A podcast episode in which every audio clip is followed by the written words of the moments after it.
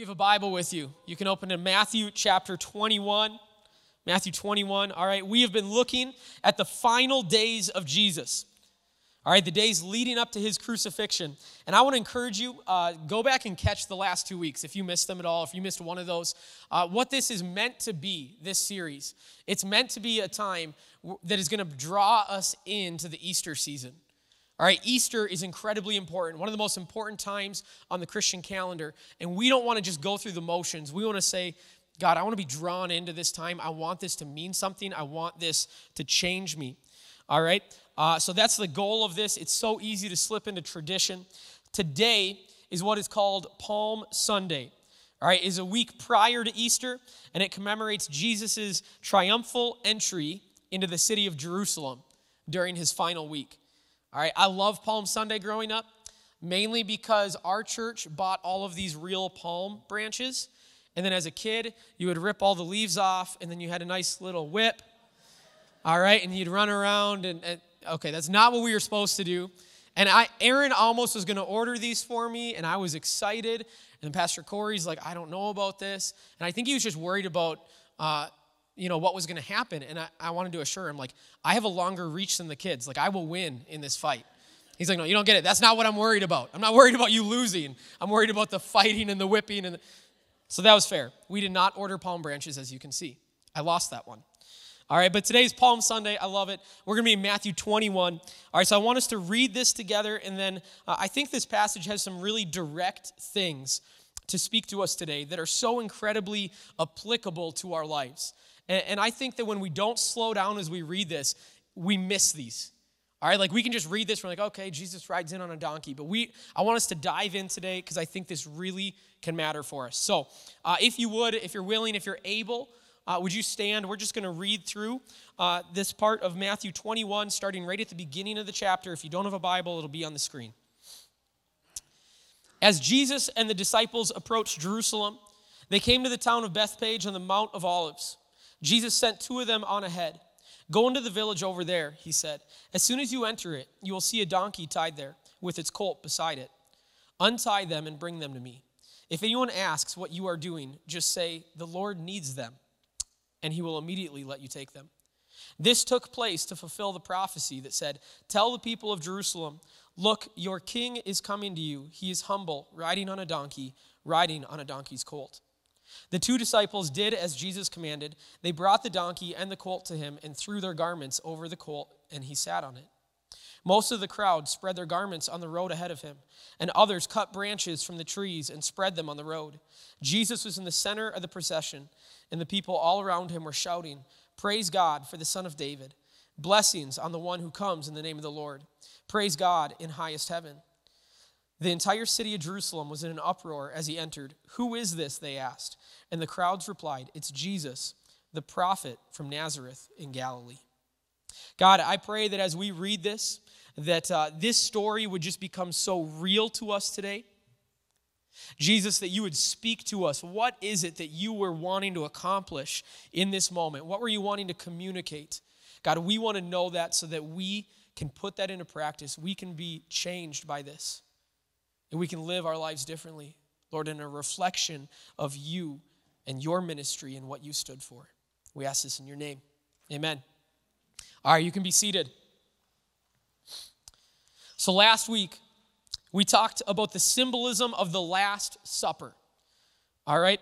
Uh, and if you were here, you got to watch me choke on some horseradish. It was amazing. All right? But during this meal, everything that they did was incredibly symbolic and it pointed back uh, to things that were happening in the past. All right, things from their history. It all stood for something specific within the Israelite people. All right, well, this idea of having symbolism is not unique to the Passover meal. It was common in their culture to have symbolism in things, to constantly be pointing back to things from your past uh, or the past of your people. And the Israelites, the Jewish people, would have incredible knowledge of their history. They would have large portions of their Bible memorized. Uh, they would be very familiar with all of these things. And what we read this morning, what they are doing, it, it actually has a ton of symbolism in it, and it is pointing back to their history in a few ways. All right, so I want us to understand what was going on there, how it does that, so that we can then apply this to our lives. All right, so there are four things in this short little passage that we just read. Four things uh, that point back to their past. All right, and I think combining these together, when we understand these and we bring all of that together, it's going to help us be transported to that moment and really see what was going on. All right? So there's, there was a quote that was said in it, and it said, Look, your king is coming to you. He is humble, riding on a donkey, riding on a donkey's colt. Now, this quote is from the Old Testament, it's from Zechariah chapter 9. Zechariah was a prophet at the same time as the prophet Haggai, and they both were part of kind of the rebuilding of the temple after the captivity in Babylon. All right, so this would also be the same time as like Ezra and Nehemiah. Now, Israel left captivity in Babylon and Assyria, uh, but really, they continued to be oppressed and ruled at various times by other empires. And currently, at this time, in Jesus' time, they are being oppressed by the Roman Empire. All right, now, Zechariah and Haggai, uh, these two prophets at the same time, they were kind of like good cop, bad cop with the Israelites, all right? Haggai was all this like, you are terrible, and he confronted them about all of their failures and where they fell short. Zechariah then came along and was kind of the good cop who encouraged them uh, with God's promises to them. And then he shares, that's kind of verses, chapters one through eight. Then in chapter nine, where this is, he switches over and begins to share some prophecies. Uh, and, and this is where this this promise is. All right, and it's prophecies about the rebuilding of Israel. So, this prophecy, look, your king is coming to you, uh, that he shares, is about the rebuilding of Israel, and, and he's talking about the future of a new Jerusalem, is what he says. Now, in the Bible, they use phrases over and over, and we are meant to be able to see those and connect them together. All right, now for them, this new Jerusalem idea, this was a new idea. They did not have anything to connect that to. For us, we hear New Jerusalem. And hopefully, where our mind should be going is in the book of Revelation. It talks about a new Jerusalem, a new heaven, a new earth. And so we kind of see this. That's why prophecy often is not something that's always completely understood in that moment. Sometimes it is. All right, so for us, we see New Jerusalem ideas and we're thinking way ahead. They were thinking right there where they were. They hear New Jerusalem and they're like, all right, let's build this new city. Let's go back from captivity, rebuild it into this new Jerusalem. All right, that's all about their lifetime. So, this first little piece, all right, it should put us in the mindset what, what were they thinking? When they quote Zechariah in New Jerusalem, they are thinking about them right there in that moment, having this new idea and actually being kind of reinstated to their former glory that they were before captivity. That, that's what their mind is when they're quoting this. All right, the next three things are all in verses 8 and 9. All right, so the first one, we see people laying their cloaks, their garments on the road in front of Jesus as he rides his donkey. Uh, a little bit of the idea here is that you don't want them to get dirty. Like, I'm going to take my coat and lay it on the dirty ground for you to walk on because I would rather my coat get dirty than you. Like, that's how much I respect you and I love you and I honor you. So, there's a little bit of that idea happening here. All right, like they are giving him what they have. It's kind of like saying, Hey, I'm behind you. I believe in you. I'm on your side. And this is me showing this for you. But there's also another piece that's pointing back here. This is pointing back to something found in 2 Kings chapter 9. All right? And you have Israel at this time in 2 Kings being ruled by a terrible king, King Ahab. All right? And God decides to have a prophet anoint someone else to be king. Well, Ahab is still king. So you have this terrible ruler and then someone else being anointed to rule. So the prophet comes in and he anoints a man named Jehu in private to be the next king. Jehu comes back out to his men because he was a general, and they're asking him what the prophet wanted. All right, so I'm going to read this here. It's in 2 Kings 9. It says, You're hiding something, they said. Tell us. So Jehu told them, He said to me, This is what the Lord says I have anointed you to be king over Israel. Then they quickly spread out their cloaks on the bare steps and blew the ram's horn, shouting, Jehu is king. All right, so for these people to take their cloaks off and to lay them on the road in front of Jesus, absolutely, they are thinking about this. This is in their mind. How many of you guys, when you read through that, you're like, oh, yeah, absolutely. Second Kings chapter 9. Yeah, that's not me either. All right? Like, we just, this isn't our culture. We weren't raised in this. We don't have these things memorized in the way they do. So they, they are kind of invoking that same mindset, that same feeling when they do this. So they lay their cloaks out in front of him. Their new king, who was anointed to take control from an unjust, oppressive ruler. That's what was happening with Jehu. And this is in their minds as they're doing this with Jesus. All right? All right, so that's the garments. What about the branches? It says, Others cut branches from trees. They're laying them down, they're waving them like, uh, what's this? They just didn't want to get their coats dirty, so they were the smarter ones that grabbed the tree branches instead. Uh, well, actually, a few hundred years earlier, Israel was being oppressed by other nations again. This seemed to happen a lot. Uh, and there was a man named Judas Maccabeus. All right, now Judas was a super common name.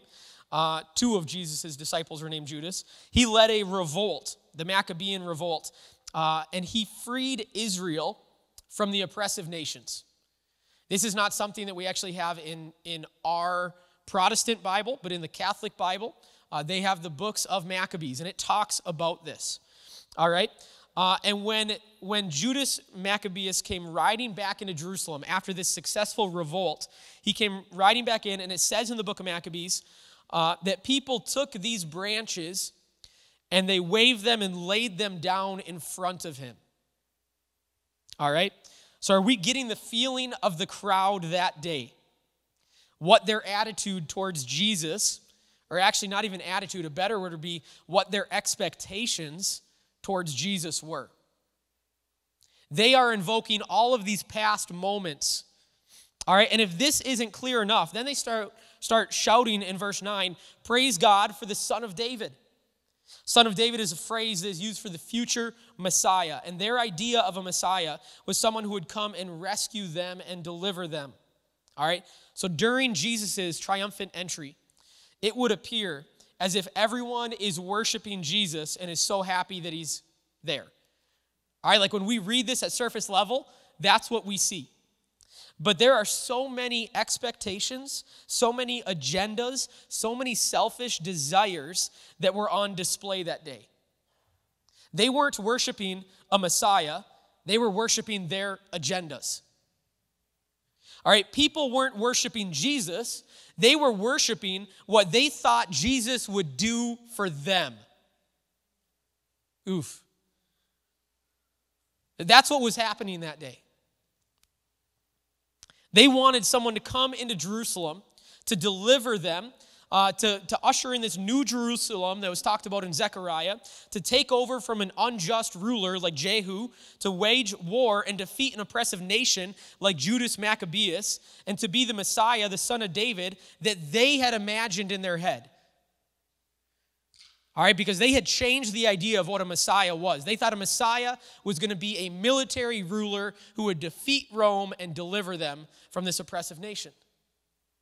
Can you feel like what it probably was like that day on Palm Sunday? It was not as carefree as what I think I once imagined it. I think there was a lot of expectations as Jesus rode in. But Jesus didn't come to accomplish anyone else's agenda except his Father's. I've often wondered how the crowds went from worshiping and praising him one day and a few days later shouting, Crucify him, kill him. Now, some of this we do see in Scripture that a lot of the people laying down the branches and the, and the, and the jackets are actually his followers and kind of his crowd. The city at this time is getting ready for Passover. There would be probably an extra quarter of a million people there potentially. Like it's crazy. The city would swell because everyone would come back. And everyone's like, who is this? What happened in these few short days to change things? Well, in these few short days, Jesus became very public with his ministry. Normally, Jesus was secretive. He would heal someone and say, Don't tell anybody. Now he goes straight into the temple and he flips the tables, and he stands in the center of the temple courtyard shouting, You're doing it all wrong. You are so far from God. Like this, this is a major display that he does. All right? He has some very public conversations with religious leaders that he normally wouldn't have had in the earlier days of his ministry. He basically takes everyone's expectations and agendas and absolutely blasts them and says, Not only am I not here to do what you're wanting me to do, but what you want is so far from God's heart. And no one wants to hear that. It hurts. And I think it, it causes some to, to question and even turn against him. There's some thought that Judas, when he betrays Jesus, uh, I've read this, there's not like a ton of weight behind this, but that he actually wasn't wanting to betray Jesus, that he wasn't wanting him to die. What he was thinking was that he, he was forcing Jesus' hand. He's like, Come on, Jesus, we want you to take over. We want you to get rid of the Romans. Tell you what, if I betray him, he's going to have to stand up for himself, he's going to have to go to war. Here's the hard part of this for us today. You would think that we would have seen this and gotten it right by now, but so often we don't. How often do we go to God with our own agenda and expectations? Like, just stop and think about the moments where you approach God. How often do we have our own agenda that we're wanting to be accomplished? How often do we sing his praises when he has done what we want? But why is it that when life isn't working out the way we want, we have a hard time praising, worshiping, and thanking God? We want Jesus to ride in and do what we want. Give us peace now. Pay my bills and hurry. Save the life of my sick child and do it right away. Give me the job that I want by tomorrow. But when we give our life to Jesus, when we declare with our mouth that He is Lord, as Scripture says, when we get baptized and we say, It's you I want, I want your way, I want to follow your plan, we give up our agendas and expectations. Or at least that's what we're supposed to do. That's what it means to say that Jesus is Lord. But too often we don't actually give up those expectations. We carry them silently until we get mad when they aren't met. All right, so we understand this. The only agenda that matters in the kingdom of God is his agenda. Now, here's the thing Jesus actually intends to meet the needs that we cry out with.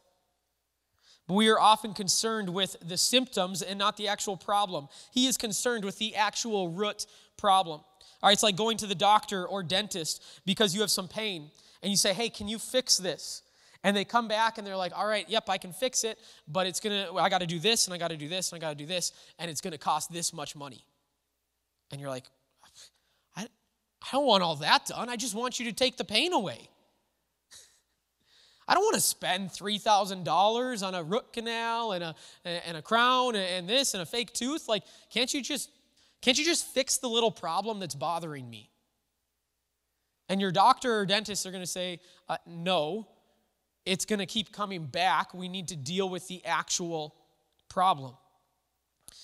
Jesus did come to accomplish what the Israelites wanted, but they were so focused on the shallow portion of the promise. And Jesus didn't come for a shallow work, He came to fight and address the deep issues in our world. Jesus deals with the deepest root of evil in our lives and in our world. They thought that, that they knew what they wanted. They wanted a ruler and a Messiah enthroned in a palace, but Jesus came to be enthroned on a cross. They wanted to be rescued from evil and oppression of the Roman Empire, but Jesus came to rescue them from evil and oppression in its fullest depths. Not just the surface level Roman occupation, but from the evil and oppression of sin and that's what happens in prayer. When you invite Jesus into a situation, he often is going to do way more than what you ask, and sometimes way more than what you want.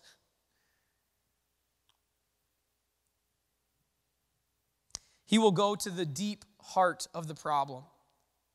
But that doesn't always give us the results that we were hoping for, even if it's the results that we need. So, how often do we get this wrong? Like, how often do we bring expectations and agendas to God and then get upset when we don't feel like He does it the way we want? How often do we walk away from God, maybe for a season when this happens? That, that's the definition of conditional love. Like, I will love you and I will follow you if you do this for me. And we have to realize that when we give our lives to Jesus, when we get baptized, we are saying, Not my way, but yours. Not my agenda, but yours. Not my kingdom come, but your kingdom come. Otherwise, we're just a few days away from instead of singing his praises, cursing his name. I think this is such a timely thing for us to look at Palm Sunday. I want to do this. We can just stand across this room as we come to a close.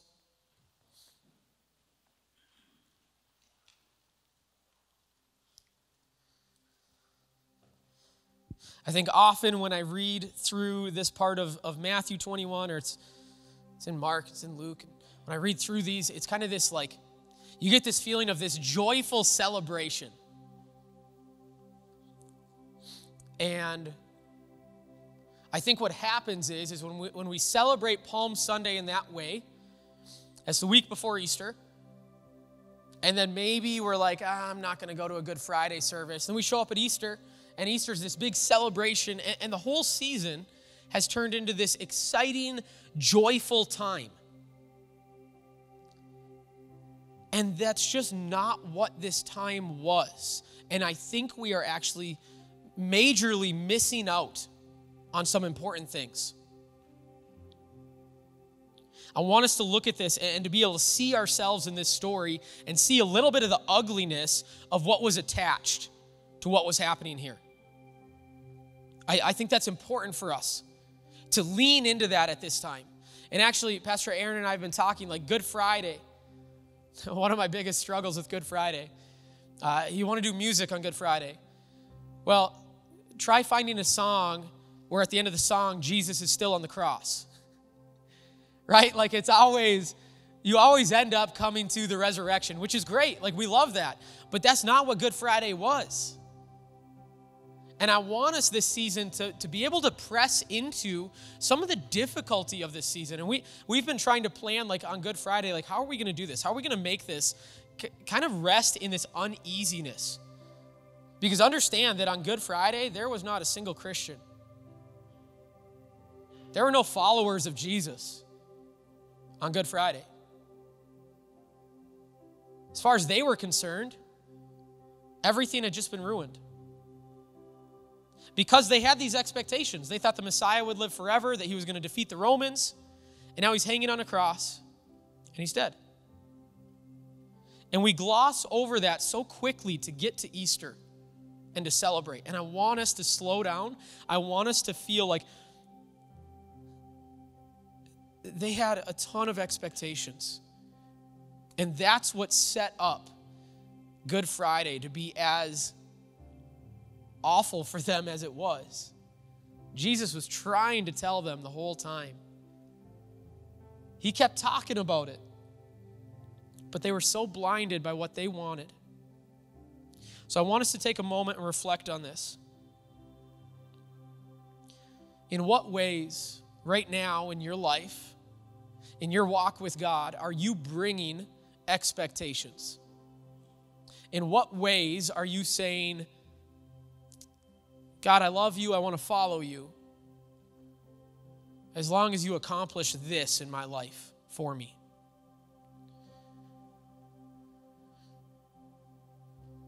In what ways do you only embrace Him when things are good?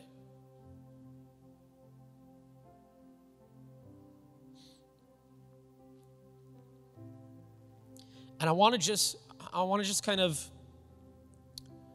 pray. I want us to take a moment. I want you to, to open up and say, God, what, what areas in my life am I falling short? What areas am I doing this? And give him an opportunity this morning, and maybe this is new for you, but to actually speak to you. It doesn't necessarily mean a, a big booming voice is going to come into your head. But maybe as you reflect on this, there's going to be certain things in your life that just kind of pop into your mind. And God's saying, hey, these are areas that you need to deal with. Or these are areas that you need to give to me and allow me to deal with it. Let's do this together. God, I pray as we come into this Easter season, Lord, that we would not sugarcoat this time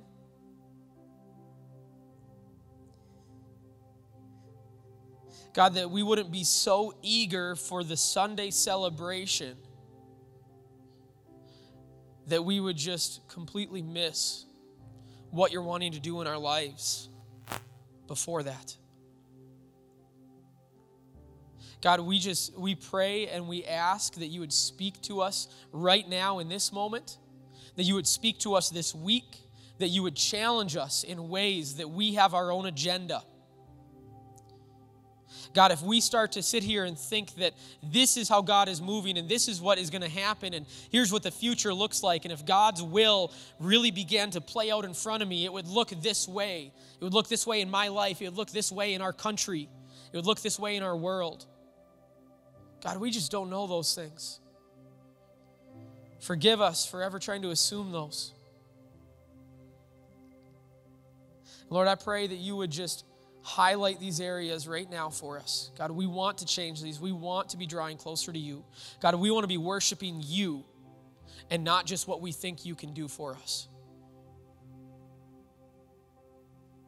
Jesus, we ask this in your name. Amen.